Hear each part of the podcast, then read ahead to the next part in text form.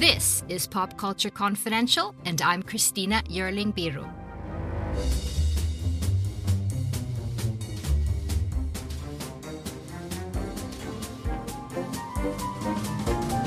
Thank you for joining us, everyone, and welcome to the show. My friend and colleague, executive editor of Awards Watch and from In Session Film, Ryan McQuade. Welcome. Oh my God. Thank you for having me back on. I feel like a regular now. You I feel are. like I'm you are a regular. Ryan, if there was to be made a film about your entrepreneurial spirit, would it be the epic underdog story we've all been waiting for? And who would play you? I feel like it would be like uncut gems. Uh-huh. Um, like it would be like manic. Um uh I don't God, I don't I don't know who would play me. That's the question always everyone always asks like online, like who would play you in a movie? Mm-hmm. And you kind of like, I don't know. There's not a lot of not a lot of great Latino actors out there that really represent us all. Pedro should pass Pascal. You know what? I'll go with Pedro. Yes. Why not? Yeah, why not? He's plus he's just I mean, he's the most dreamy man on the Oh my planet. God, so. yeah. And I am that as well out there. Right? Yes, yes, yes. you have to have something he can take care of, though. A little Grogu or a child or something. I have my under- I have my dog Sadie, so he could take he can take care. Yeah, it, yeah, he's really got to take care of something. If if not, then what's his? Yeah, Nicolas Cage. It was, Cage. was yeah. There you go. He's a very careful, trustworthy actor. There you go. Yeah. Wow, that that went in another direction. But What about you? No, what about you? oh my God, I don't know. I mean, who who I could dream of? Could Cate play me? Oh yeah, Yeah. that would be good. yeah. I would I would pay to see Cate as a as a journalist podcaster. Yeah. Just such an unexciting life. I mean, but she can be a really hard Tár esque po- podcaster. Yeah, it's like Yeah. a twist on it because you know these movies aren't truly based on a true Yeah. story, so it's like a little bit of a twist. It's like a um like a saucy thriller. Yeah, and let's when go with that. and when I do evil things and fall off the wagon, I have to start over with some mediocre pod again. from from millions of listeners to ten and build it Yeah, all the way back up. yeah, sure. That's exactly it. Anyway, I'm excited about this show, Ryan, but because of two premieres that are happening Ben Affleck's Air and Apple TV's biographical drama Tetris, starring Taron Egerton, we're going to talk about a subgenre. I'm calling it the underdog entrepreneur. And many of these that really changed the pop culture landscape forever. Mhm.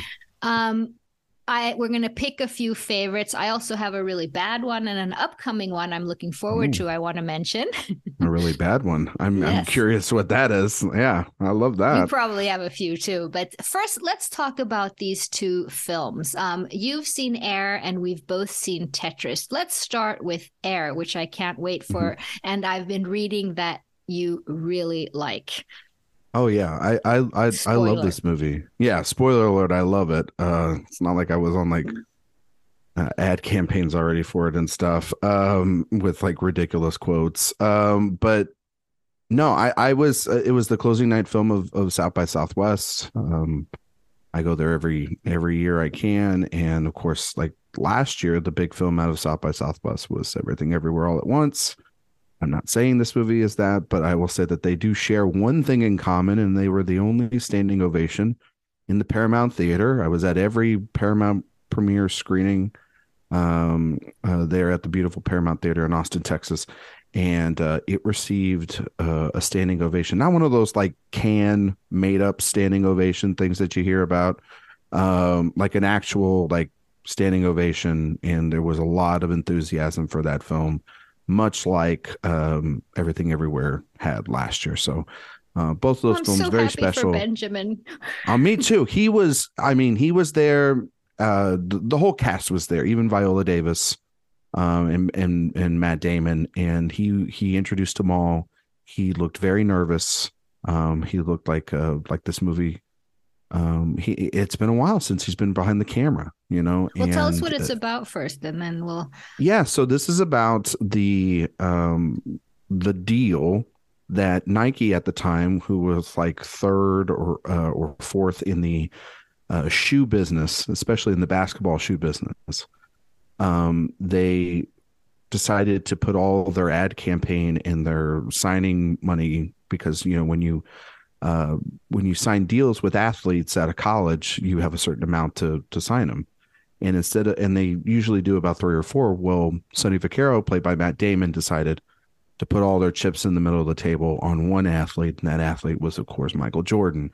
And so this is the story of how Nike has become Nike and how Air Jordans became Air Jordans and how Michael Jordan became not just the greatest basketball player of all time, but also the greatest businessman of you know of the 21st century, one of the greatest businessmen of the 21st century, and essentially revolutionized how to make a profit off of yourself as an athlete. Um, because this is, I mean, this story, I know that people are going. I've seen it already a little bit too, and it's it's kind of annoyed me because most of those people have never uh, followed sports before in their life, so they don't know exactly the ramifications of this story. But this this story changed uh, the landscape of fashion, and it's changed the the landscape of, of particularly how um, male athletes and female athletes um, are able to get their worth and get deals, and essentially, you know, there's a reason why, like you know, Kobe Bryant has a had a brand of shoes, and Tim Duncan and Shaq and LeBron James and all these athletes have these things. It's because this was the first deal to ever happen like that. And um, so it's it's about kind of how Nike's the underdog, which is a weird sentence to say because Nike is like a multi-billion trillion dollar organization now, but they didn't get that way until they made Air Jordans. And so um, Matt Damon plays Sonny Vaccaro, who's essentially like this their premier basketball scout, and and uh, uh, he works alongside Chris Tucker and and Jason Bateman and Phil Knight, who is the owner of Nike, is played by Ben Affleck, and uh, it, essentially it's Vaccaro sort of dealings to get through all the way to have a, a meeting with the Jordan family, who is um, who Michael Jordan is not really seen. He's sort of like a silhouette figure in the film. He's, you know, because Damon said um, that it would take the audience kind of out if he had like some just you know random young up and coming actor playing Michael Jordan, and you wouldn't believe that. Um, so his uh, his parents are are played uh, by uh, Viola Davis, who is amazing. I understand. And uh, and and her and her and Viola Davis's real life husband, uh, Julius Tennon, um, who's who's absolutely fa- fantastic too. He's just got like a couple of scenes and he's and he's got a really great uh, sort of uh, you know line delivery. He knew Ben Affleck because they worked together on Dazed and Confused many many years ago, um, which was Affleck's first time he was ever at South by Southwest, which is wild. Um, and um, and so yeah, it's all about that deal and how it and it got done, and it's a it's almost like a like it feels like a a needle drop a minute um, race to the finish. You, it's a, it's purely at the edge of your seat. It's got this great dialogue, almost Sorkin-esque dialogue. Um, but what it it also has too is just this extraordinary, um, uh, confidence from Ben Affleck, who I, I love Ben Affleck as an actor, but I, I and as a kind of a personality, he's kind of interesting too. But as a director, I think he's a really strong director. He and is. you know and he's he's made some really good movies like gone baby gone and the town and and obviously argo um and uh and then he he did a movie called uh, live by night which was not good and and so he's kind of stepped away and he's been batman for a couple of years and he's been doing all these other things and um this Bad is Affleck um, and Mr. J Lo and all his. I know he's he's everywhere. He's everywhere Yeah. now, but now he's back to kind of like I think where he's most comfortable, which is behind the camera. But the thing about Look- him as a director is I feel that he he both has an incredible pulse in his directing in the plot. Yeah. But at the same time he's really good at directing characters and actors and getting those feels in, um, so to speak. And Yeah, he's he's got this just innate ability because he is an actor and he's and he's been a writer, you know, an Academy Award winning writer and and everything too of understanding um characters and their struggles and empathy and he's really great at building tension too. I think like, you know, organically without it being manufactured. Um his characters there's great moments of levity and, and humor that are, are are in his films, but you know, he usually has a lot of films that are really about sort of people looking internally and trying to to find something, uh, a sort of a meaning and a purpose. Um, and at this one in particular, I mean, it is literally about the survival of this company and of this particular department and a lot of people's jobs. But it's also about essentially, you know, trying to break the form because Adidas and Converse at the time were basically collecting athletes and, and basketball athletes like they were infinity stones and putting them in the putting them in the bank vault. You know, they were they were uh they you know, there's a scene in the film and this isn't a, a, spoiler or anything, but there's a scene in the film where they're pitching the Jordan family and they're essentially like saying, You'll be just like Magic Johnson and Larry Bird. And it's like, well, no, he he wants to be more than just like them. He wants to be better than them. And so there's there's a, it's a lot of trying to break the the mold and and do things that are unconventional. And I think it's a real crowd pleaser. I think it's it, it's one of those you just watch and you're like, man, this is just working, and it worked. And it's one of those movies too. It's like kind of movies from the past, and Affleck's talked about it. Is that movies about characters and real life human situations need to be made more than just the the popcorn flicks that he's been making for a while. And I hope and pray it does really well. Amazon Studios, MGM, they're really pushing this out there, doing selective screenings and everything already. Um, trying to build the buzz off of this thing. Let me just mention that Air has theatrical release on 6th of April. Mm-hmm. and then I'm sure it'll be on Amazon quite soon after, I guess. Yeah, probably a couple months after because they're really yeah. going for a theatrical only experience with this first. But Tetris uh, will be out already on Friday on the 31st on mm-hmm. Apple TV. Tell us about this one. So this one stars Taron Egerton, um, Rocket Man himself.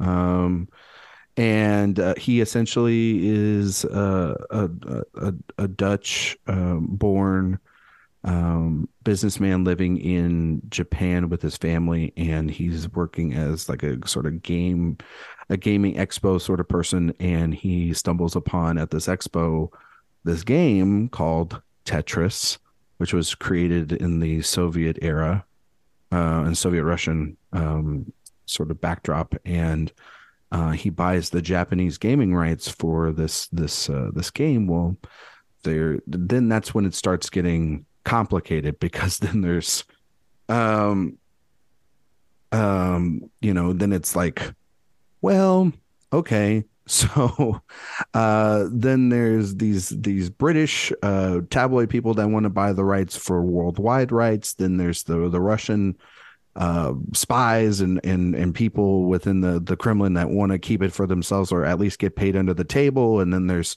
and then there's Taron Egerton who's trying to get it for Japanese rights as well as working with Nintendo. And there's all these different things. So it's going back and forth, back and forth, right? And there's so much drama and there's so much uh it, it this is like a spy thriller more than it is yeah it's like a cold war. It's all the way up to gorbachev and and you know back at, it's like a real cold war. I mean i don't know if how loose and free they are with the facts but it's pretty amazing story. Yeah no it's it is it's wild and and there's a there's a lot uh a lot of twists and turns uh, don't know how much of it is all factual. Yeah, you know what I mean? But but for a movie itself, you know, when you hear about oh they're making a Tetris movie and you think, oh how good can that be? And then you watch it and you're like, actually this is pretty entertaining. Um, it's uh, it's it's it's a lot of fun, even though it's really loose with it, and it's kind of it's more I think a little bit more conventional than something like Air mm-hmm. um, and, and, everything. And it's it feels a little bit more like a like um, in terms of the difference between the two.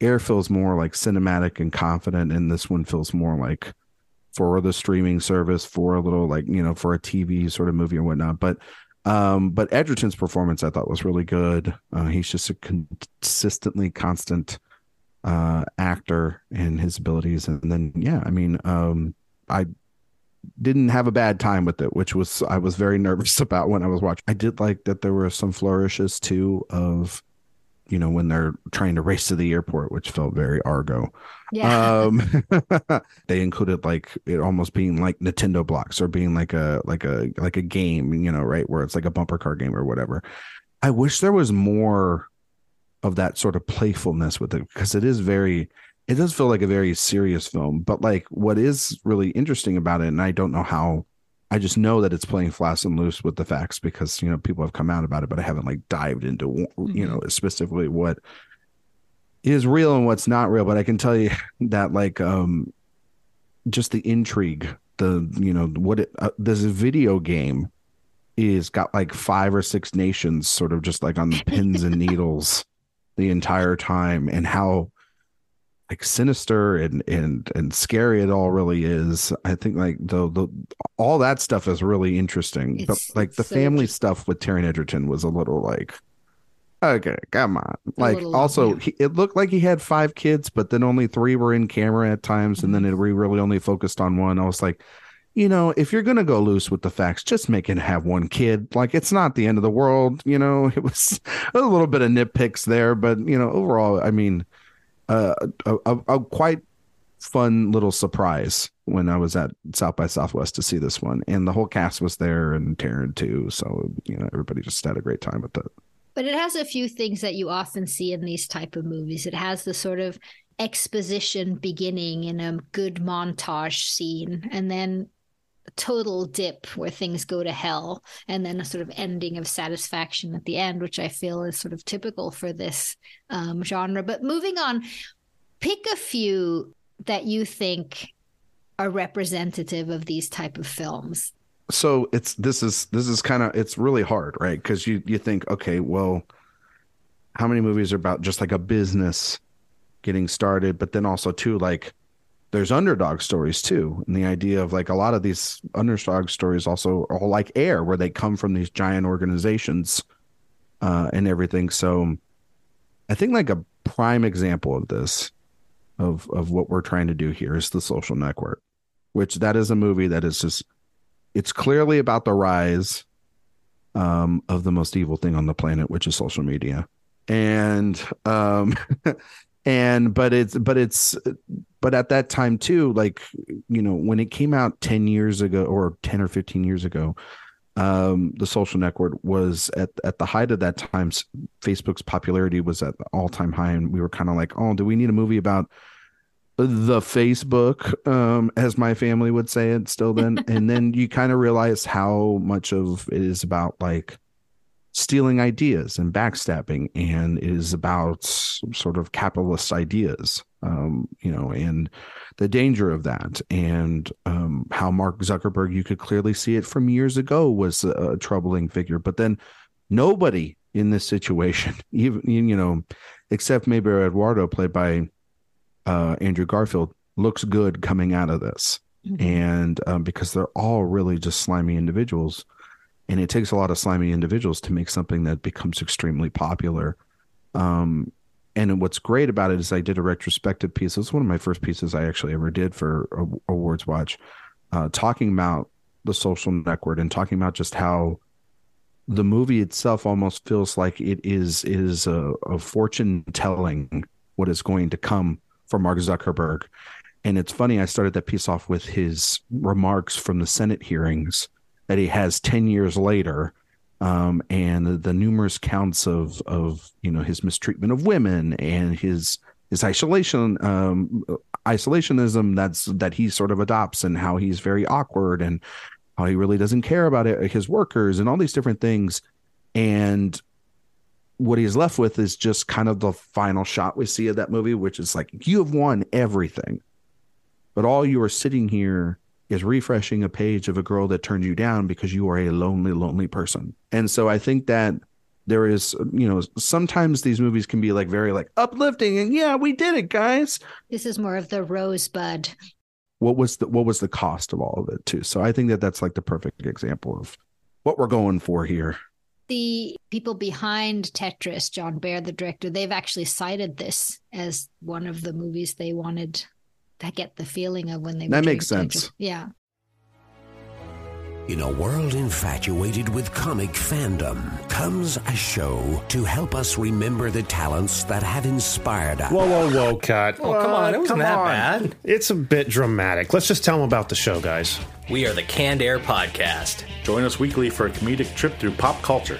We also welcome some cool comic creators, as well as some of the voice and screen actors that helped shape your childhood. Find us on cannedairpodcast.com and on the Evergreen Podcast Network. So um, I can't go without mentioning Jerry Maguire, Cameron Crowe's, in my opinion, masterpiece.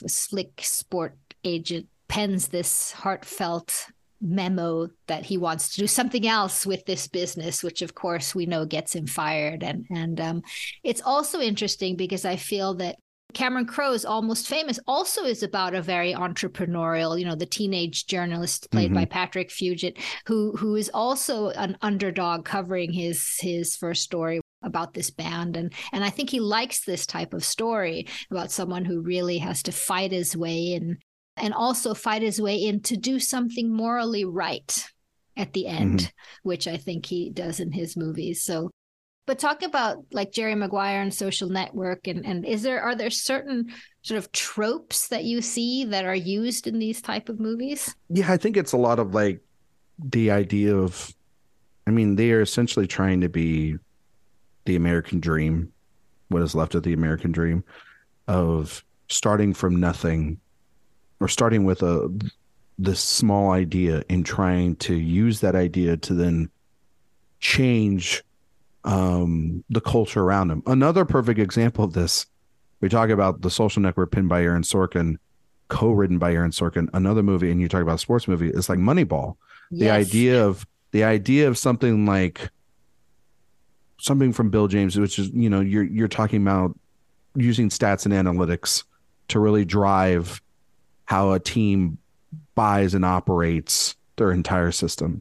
And what's so great about that movie is that's another fortune teller sort of movie too is that now people can't shut up about analytics and can't shut up about statistics and moneyball and how to you know essentially build a a, a baseball team or a football team or whatever you know it's all of it is now driven by that you know you have these great great players that get these low low contracts because they're saying no actually the numbers suggest that if we pay you less here then we can win a super bowl or we can win a world series. But and they're like no i want the money. And it's like no this is how it's supposed to be. And then they pay him and then they never win.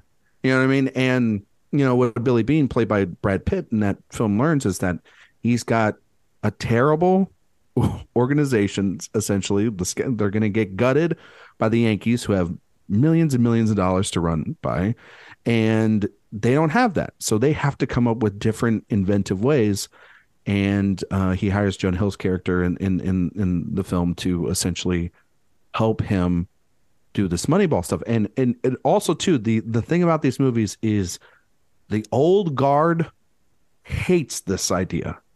Yes. The idea of that what you're doing is so dangerous, it's going to change everything to the point in which you're going to kill the sport. You know what I mean? It's it's it's what happens in politics, it's what happens in business, it's what happens in entertainment. The idea of change bothers people, especially the powerful. And you know, it was such a successful year for the Oakland A's. They ended up winning the pennant and getting in the first round of playoffs. They'd still lost, but you know, like they they've used this, you know, platform for years, and now baseball uses this platform, drafting and and picking up free agents and having other teams pay for partials of the contracts and all this different stuff and learning when your pitch is and when not to hit it. It's it's changed everything from rather than just being like, let's swing for the fences and try to hit 700 home runs. And it's actually like that movie. I mean, those two movies are just great um, because they have great different sort of central uh, characters. Like Zuckerberg is a monster, but Billy Beane is, an, is somebody you can root for. And he gets this offer from the Boston Red Sox, which is essentially like one of the biggest franchises in sports. He ends up turning it down because he's an optimist. And yet he still never won a World Series.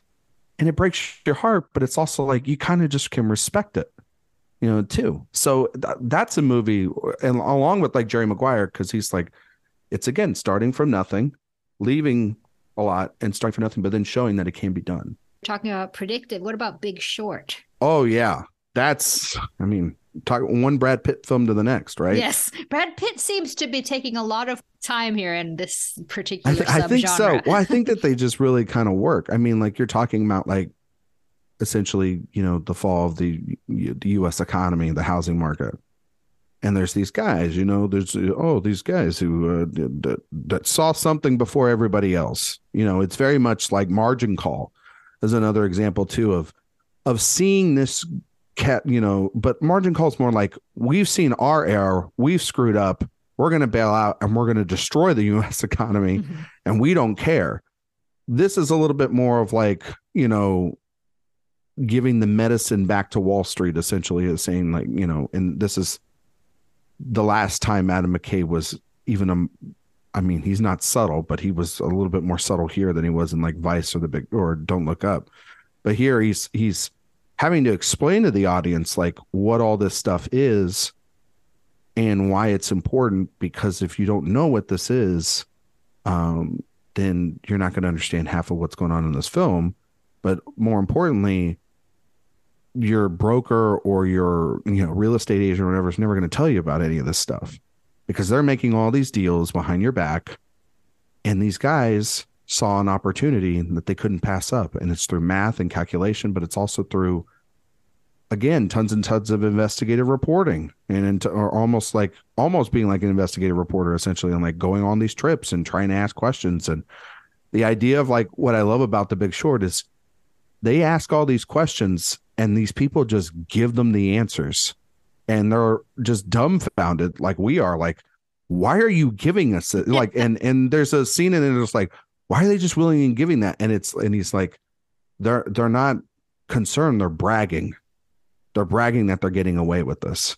And so sometimes in order to to have an idea you have to break something. It's almost like the last black man in, in san francisco line like if you love something you can't hate something unless you love it you know what i mean and these people genuinely you know love doing what they do because they love making money but at the same token though uh, Mark Baum, played by Steve Carell, is essentially like he's very, conf- you know, he's very conflicted by everything because of the fact that um, it's going to destroy the United States economy. And yeah, you were mentioning when it's done well, one of my favorite elements of this type of movie is that explainer. When they're explaining to us things that I have no idea about how economy works or the Tetris deals, that really gets you your heart pulsing and you get into what's going on. Another one in the sports film vein I just came to think of now is Hustle with Adam Sandler, which I also Yeah. thought was a fantastic underdog story. yeah, no, for sure. And, and just being able, and also too, like not just hustle, but if you wanted to go even further into that, like something like High Flying Bird as well too. That's both Netflix films. Um, the idea of like this scout and Andre Holland and, and High Flying Bird, this agent essentially like looking at their industries and looking and seeing how they can do the best thing for their client or their discovery while also um, proving something to everyone in their industry that like, hey, we didn't uh we we you underestimated me. Don't do that. You know what I mean? But uh but yeah, no, those are I mean, sports movies are really just easy sort of caveats for an underdog story for uh not believing in others um and then overcoming massive amount of uh, adversity. I wanted to mention two characters which are not sports movies, but I feel have an, an entrepreneurial spirit that I always love watching. I can rewatch these movies again and again. And one is young Henry Hill in Goodfellas. And I love that whole beginning where they lay out how he's climbing from these petty crimes he's doing all the way up into the gangster family that takes a terrible tumble. For as long as I can remember, I always wanted to be a gangster. I mean, Perfect and opening line. I I, th- I think of one of my favorite shots in Goodfellas, one of my favorite films of all time, is when young Henry ha- has the suit and he puts his arms out and he's like, "Look, mom," and she goes, "Oh my God, you look like a gangster." Gangster.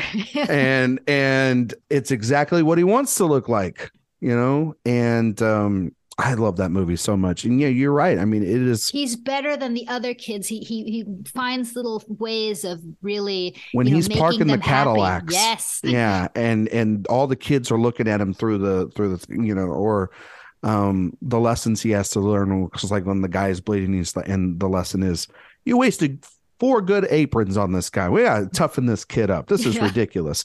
But like it's it's shakespearean Mm. almost the rise and fall. It is a tragedy at the end of it because of the fact that your dreams get dashed and the more and more you get involved in the idea and and of course also the side deals that go on the drugs the the affairs all these different things. It's um yeah it's a really it was really i didn't think about that one actually to be fair but no that's a that's a really good one He's finding all these business solutions, so to Yeah. speak, business solutions from the very beginning and just showing that he's smarter than even his other the other proteges they're sort of testing out in the mob. yeah The other one I wanted to mention is another almost perfect movie, and that's Erin Brockovich. oh yes Soderbergh. yeah I it- mean, her entrepreneurial spirit. I mean, this is a lawyer film, but it still has that same momentum of a character finding different solutions and working from nothing and just going all the way to investigating and discovering this cover up. And perfectly played by Julia Roberts and, and Albert Finney. That's another one I love. Yeah, no, for sure. I mean, the idea of also too, it's like even the people that hired her are sort of like they still underestimate her.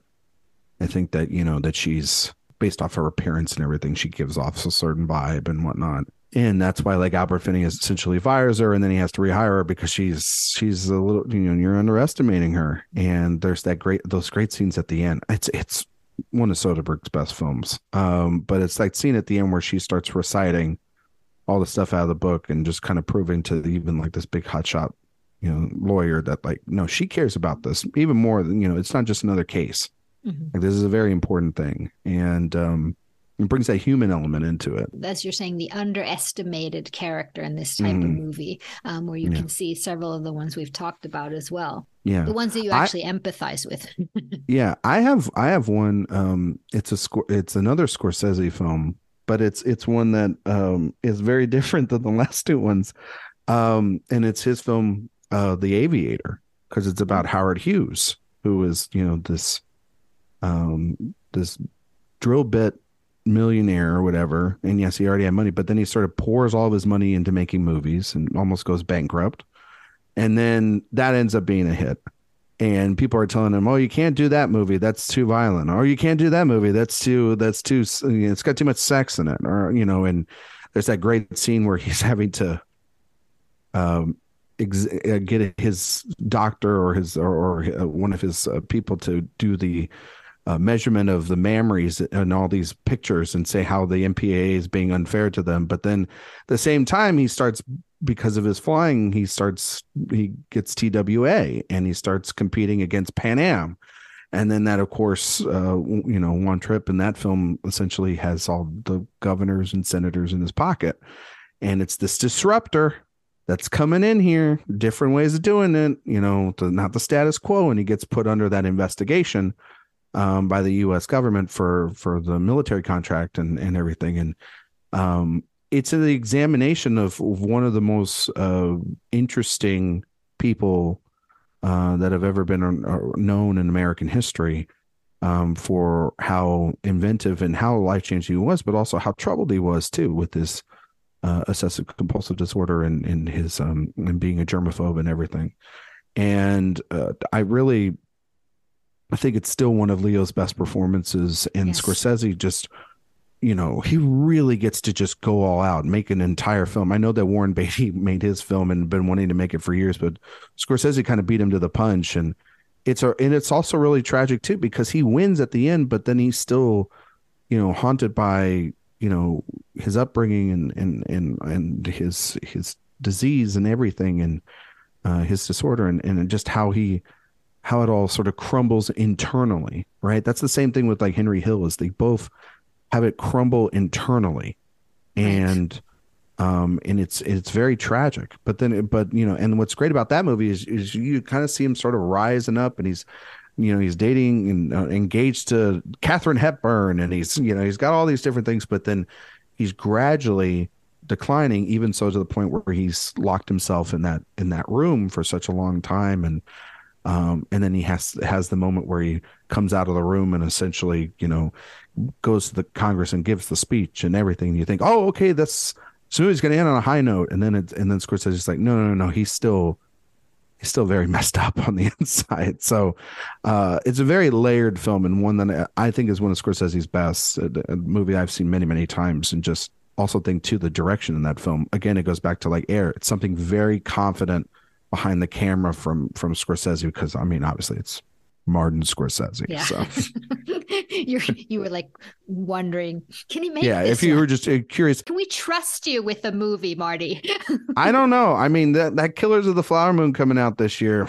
I don't know if I can trust him. Do you have any more you want to you were thinking of? Uh, yeah. Um, so no, I thought about obviously There Will Be Blood is another film too, talking about like Oh, right. um, you know, especially about capitalism, but then also about the, um, you know, the idea of this oil baron starting from nothing, literally at the beginning of it, and getting all the way up and and being a millionaire by the end. But of course, all the cost that goes into that, and really dark films that I'm mentioning here today.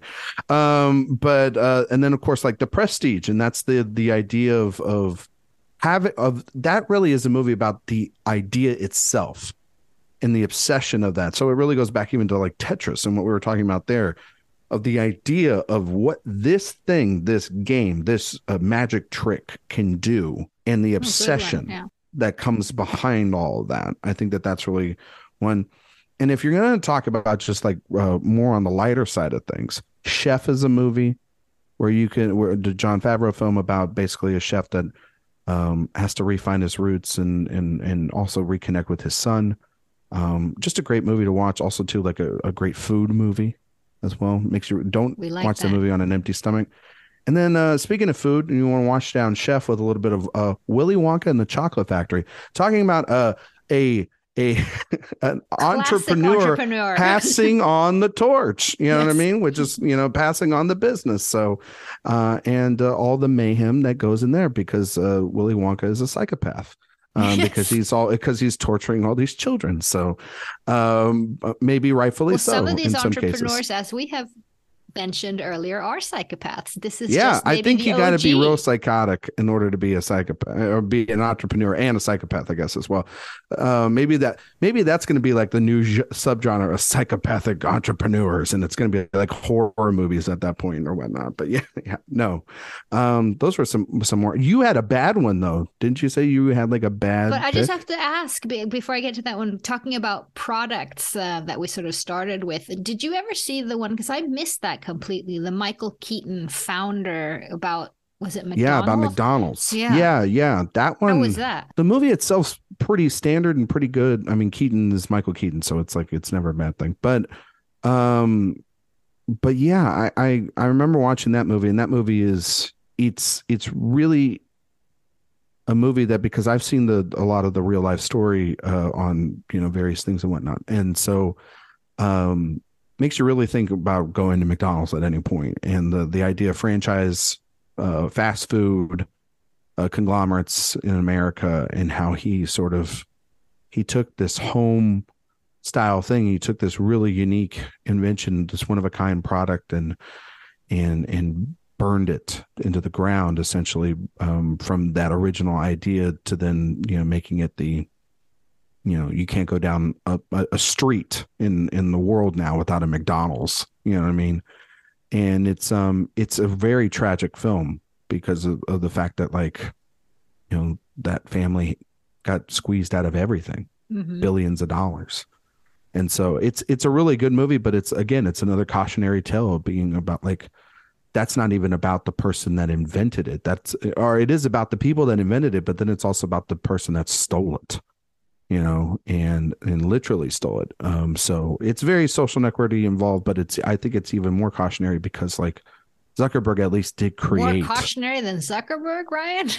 well i would say well yeah We're in Musk territory here. well well i would say this is because like you know uh the way that you know weight loss in this country and around the world is a very dangerous thing and mcdonald's has a lot to do with that in terms of um you know poverty and obesity and everything and that awareness if that brand does not go global then do we have that sort of um do we have that issue? And if it's kept at more of a uh, within the house of of the original family do do they allow it to be this commercialized? Do they allow it to be this corrupt by the end? So um, it's very cautionary. It's very and also uh, ray, uh, roy ray koch i believe his name is is a, a slimy human being even more than like you know a zuckerberg uh, or on the level of a zuckerberg um, because um, you know he basically on a handshake deal said that he would give them a percent or he'd give them all the money and then he never did.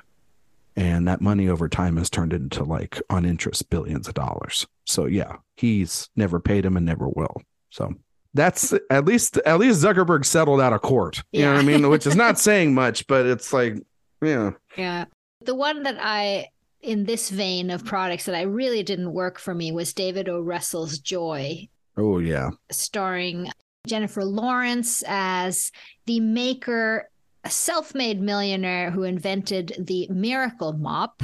Um, and I mean, a huge cast Robert De Niro, Bradley Cooper, again, Jennifer Lawrence. And I think she was nominated for Best Actress, but that one somehow he didn't get that rousing inventor if i never felt like i was on her path, so to speak. It, yeah, yeah, yeah. No, yeah. that movie. I remember watching that movie. And it, was supposed to be like the movie about the the, the invention of the, the, the mop or whatever or whatnot.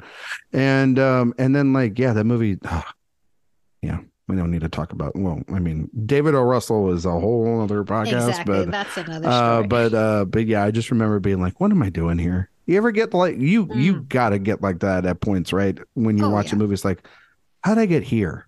Mm-hmm. Like, how did I get in this boring movie about the mop queen of wherever she's from? You know what I mean? Like, what am I doing here? So yeah, that's a yeah, I agree. That's a bad movie. Where did this go wrong? How how did this happen? it's got to be. It's in the script and because it's not the performance. They're just they're just giving yeah, the best yeah. they can. You know exactly. what I mean? So weird choices. I know that that was that was a whole script thing too, like Annie Mumolo and him arguing about a script and her script was what everybody signed up for and then it changed so you know oh a, yeah. a david o. Russell moment. a david o. Russell project yes. But looking forward i mean i, I don't think it's going to be about any inventor but i'm very much looking forward to barbie greta gerwig's talking about products. Yeah. Can't wait. I'm very curious about that one. And then have you heard of the beanie baby movie?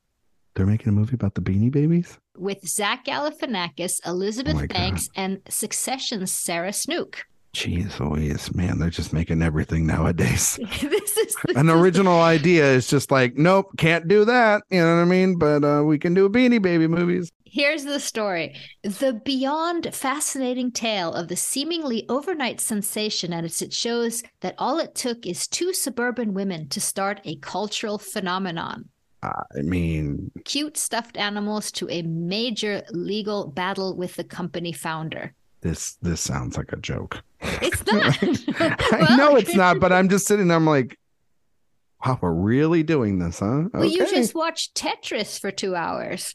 Yeah, but you can do some Beanie Babies. I like Tetris. Yeah, I guess so. Yeah, if I can do Beanie Babies in a mop, I guess I can do. I guess I can do yeah, Tetris in a in a mop. I mean, I guess I can do Beanie Babies, but good lord, like they're really just running out of ideas. We're really it's it's really hurting like, me. Bring me products and tell me their backstory. Yeah, I got to know about you know Nutella next week and how that swept the world. You know what I mean? Um, no, okay, no, I did.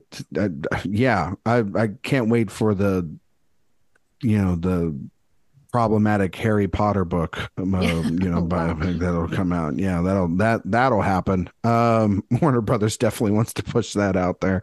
Uh, no, I mean like Barbie's a good example because like Barbie's a lot like Pirates of the Caribbean, essentially. Like, can you create something off an existing product, um, and do it in a way that's vastly entertaining? Um, you know, but then there's also, you know, want to talk about a movie about a person trying to change the world for better or worse. Same weekend, there's Oppenheimer sitting right there. That's what Wow. we've been kind of talking about. Who would have thought that? That's you know, a big leap. Yeah. that is a big leap. And, you know, sure, entrepreneurial spirits. Uh, if you wanna no, call it that. um, you know about the, the you know existentialism of whether they should make that or not. Um, who's the real villain? Um, but but yeah, no, I'm really interested in that. Uh, in the in in Barbie, just to see, just to really see like what it is, like you know, and yes, and, right. uh, But I know that Greta Gerwig will be different than the Cabbage Patch film, Blue Bonnet thing, whatever. You know, the the what was it, the Beanie Baby thing? Yeah, being um oh you know um you know and the in tetris is that because she's she's such a unique visual and and singular uh uh directorial talent uh and her noah baumbach i feel like that movie's gonna be a wild ride. I don't people i don't think people are expecting because she's going to have some sort of message, some sort of pop cultural theme, or something that she really wants to say about our times in this really pink Barbie movie. no no for sure. I mean i don't know what the future of this is going to be. I mean there surely there'll be a ton of other films and, and this is a great genre and a subgenre to kind of go into and kind of tap into but like man it, it also can lead you down some dangerous paths and I, I expect that beanie baby movie now to win like six oscars and, and be like the best picture we've ever seen no i'm just kidding it's not going to be that but you never know you never you never know you never know The Beanie Bubble, it's I think the name is going to The be. Well, Beanie that's the Bubble. name. Yeah. wow okay But finally, Ryan, is there one company or founder that lately that you'd like to see a movie of off the top of your head? Yeah, I feel like there's well, it's not that I want it to happen. I feel like an Elon Musk one is going to happen eventually, sooner rather than later. Um, and I can't wait for Benedict Cumberbatch to play them. Um, but uh, I feel like he played Julian Assange. He's played other weird characters before. Like Cumberbatch makes sense for Elon Musk. Just get him to shave his head. Um, but yeah, oh, like a product or like a line. I mean, you know, that's a that's a really good question. Actually, I don't know. You might have to come back to me here um, at another date and time because that's Next time we talk, we'll figure it out. yeah, that's a really tough one. I mean, honestly, the a movie about Bezos and Amazon would be interesting because you could explore it in a way in which it's also kind of like the ramifications of that's happened like a big short or or like a social network or things of that nature you know looking back on those and kind of and kind of seeing how it is i mean honestly i think um you know there's going to be a movie i think one of these days um and this is from a sports angle in my opinion um there will be a there will be one about uh the steroid Mhm. era and that's used and that's i think the difference uh, between like creating something that's like something that's already existed but something that created a phenomenon um that could you know then you know because these individual athletes and everything and sort of a rise and fall there um you could i could very well see something of like a story about lebron james who essentially is this young kid from akron who is now a billionaire you know very Mhm. much kind of like the um, like not like King Richard, but almost in that sense of like you, you know, a movie about this underdog that came out of this place that doesn't normally come from and now is, you know, a billionaire and, you know, all time leading scorer and things of that nature. Sports really lead into that. You know, I mean, they really, they really lead into the idea of because sports do change because eras are different. Like, you know, Mhm. Uh, a Magic John, like they have Winning Time, which is about Magic Johnson and, and Larry Bird sort of uh, era, and then you know, Another Adam McKay. you know, another Adam McKay vehicle, right? You know what I mean, and uh, and everything too. So How about um, oh. Yeezys please no, or Um, Skims on the Kardashian side? Either of those. That's true. That's Interesting true. Um, founders. People would watch it. We'd make some money, Ryan. I think I think so. I think Ryan Murphy's got the corner of the market on the on the Kardashian stuff since he did the the OJ Simpson show already. But um, and Well, that's we where they pitch also it and make some money. I really think so. I mean, and then have them star as themselves. Yeah, that would be really great. Um, no, I think that I think that the what makes it always interesting is things that they kind of have to be a little controversial too, and there's got to be a little bit of conversation behind that as well. Um, but I mean, yeah, like the reason why these figures they get all the way up to the top and then we want to see something about them later on is because there's usually a fall or there's such a, a, a steadiness uh, of, of of an incline of their increase up into the echelon and then they stay up there but then you hear about the stories underneath all that you know sort of money piles that they've made. So yeah i think i think like bezos and musk are people that are going to get mentioned a ton and and we'll see that but it'll probably be long long from now probably after you know what actually would just be like you, you know what i love is like the sort of mini microcosms like something like a steve jobs we didn't mention that one another sorkin film um is uh, uh, the idea of like taking three moments out of someone's life and sort of surmising that up there instead of just doing a flat out 100% biopic um the idea of like i think what's going on right now at twitter with with uh with Musk would make an interesting film. Yes, just, just from that. the from the inside bubble of it all, and people that are there, and and the firings and the sort of just the, the the wildness that goes along with it. That could that could make for something interesting. Um, what I'm saying is, is whatever Aaron Sorkin's doing next. Apparently, that's that's what we you know. Um, because it because that's even something like being the Ricardos. They were entrepreneurs. They were came from nothing and and and had a and took over Hollywood. Man, he he's really into that thing. He's I didn't really it. think that's, about that until now. That's his shtick. Yeah. Yeah. Well, let's do a Sorkin special sometime and just talk. yeah, we're gonna have to. Well, I mean, for if we're doing a Sorkin special, it's gonna be like ninety-five minutes on A Few Good Men, which is like, I mean, might yes. as well just recite the whole script. Ryan, thank you so much. We'll leave it at that, and thanks for this. This was fun, and uh, we'll do something new soon. Awesome. Well, thank you for for having me on. I think we'll meet again after we've seen uh, the Beanie Bubble. Oh, is that coming out this year? I don't know. I no, please tell me it's not. Like, because we'll talk before then, but then we must have a Beanie Bubble special. Yes, we will. I, I, we will. We will do a live stream uh, watch of that commentary and all for the Beanie Bubble. So, thanks so much. Thank you. History is complicated. The story of human progress is long, messy, and riddled with controversies big and small.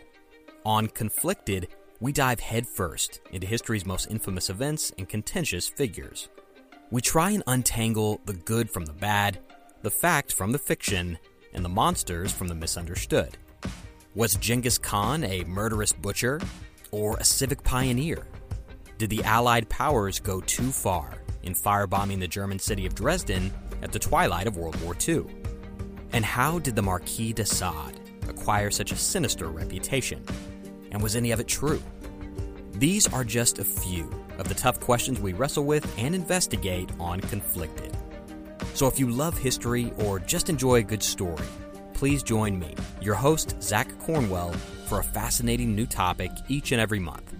Conflicted, a history podcast, is available on Spotify, Apple, or wherever else you get your podcasts. I hope to see you soon.